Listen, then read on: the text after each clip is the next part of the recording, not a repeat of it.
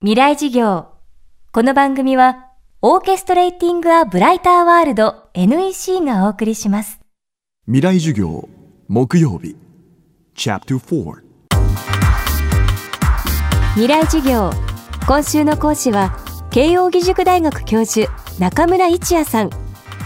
中村さんが所属するメディアデザイン研究家が中心となって、昨年設立されたのが、超人スポーツ協会です。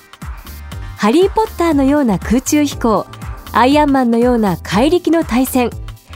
最先端の技術や人工知能を駆使して、今までにない新たなスポーツの開発を目指しています。一つの目標は、2020年の東京オリンピック。近代五種ならぬ超人五種が誕生するかもしれません。未来事業4時間目。テーマは、超人スポーツの未来。近代五種競技ってあるじゃないですか。あれは、えっ、と、射撃、フェンシング、えー水泳、馬術、ランニングなんですけど、結局それって戦争のスポーツなんですよね。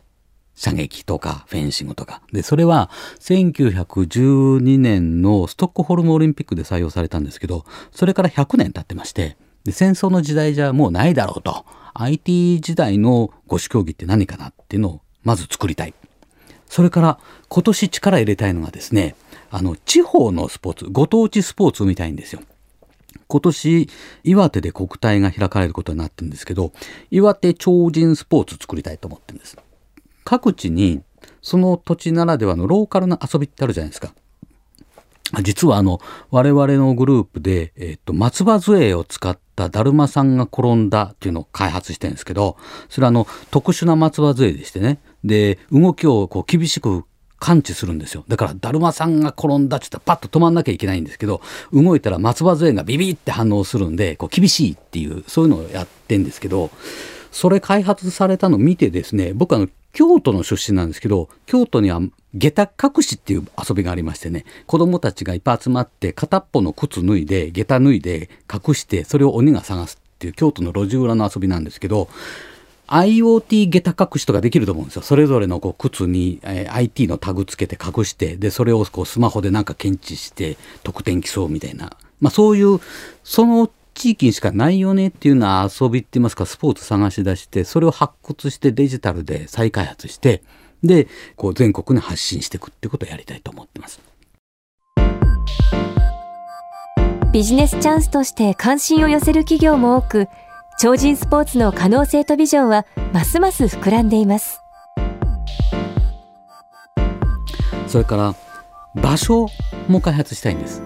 あの今僕らの進めているもう一つのプロジェクトで東京の海岸竹芝というところを再開発しましてでこういったデジタル技術やコンテンツの特区を作るという動きがありましてねそこをうんと超人スポーツ特区にしたいんですそこ町開きが2020年なんですよ。ちょうど合うんですね。そこで五種競技大会開きたいなと思ってるんですが実はその竹芝地区っていうのは総理大臣から国家戦略特区の認定を受けてまして特区っていうのはだから禁じられたことをやってもいいよっていうところなんで今禁止されてるようなこといろいろやってみたいんですよね。だから道路交通法っていうのは法律緩めていろんなことが道路でできるとかガンダム特区を作りたいんですよ。等身大のガンダムを動かそうというプロジェクトが実は始まってるんですけどね。等身大のガンダムを本当に動くようにしたらですね重い機械と書いて重機重機に当たるってことが分かったんですよ。そしたらガンダム動くとですね方向指示器とかつけなきゃいけないんですよ。でかわいそうじゃないですかそれ。右曲がりますとかっていうの。だからガンダムはこの竹芝特区だったら自由に動いていいし飛んでもいいよっていう、まあ、そういう場所ができないかなと思って人工知能の能力が人の能力を上回るのが2045年って言われていてだから30年後なんですけどねその世界になるととっても恐ろしいって思ってる人多いんですけど僕は人工知能とロボットの力を人が身につけて一体になってすごくパワーアップしてるんじゃないかっていうイメージを持っていて、えっとそれを実現していきたいと思ってます。実際に空想してみることがまず大事で空想してみた上でそれを作り出すだから頭の中で想像して実際に想像するっていう英語で言うとイマジンしてリアライズするっていうことですけどもその両方をやっていくのがとっても大事だなと思うんです。それはまあ未来を作るってことですけど僕らが子供の頃って未来は明るかったんですよ。テレビ電話ができるとか未来はエアカーで空中車に乗って動いてるぞみたいな未来図ってのはたくさんあったんですけど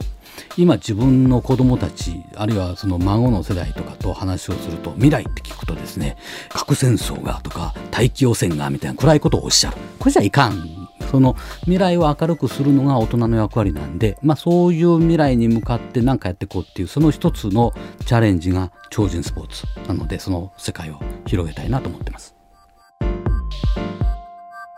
未来事業今週の講師は慶應義塾大学メディアデザイン研究科教授で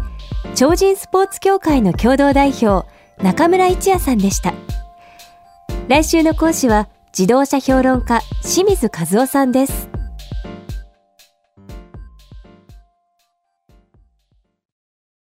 未来事業この番組はオーケストレーティング・ア・ブライター・ワールド NEC がお送りしました。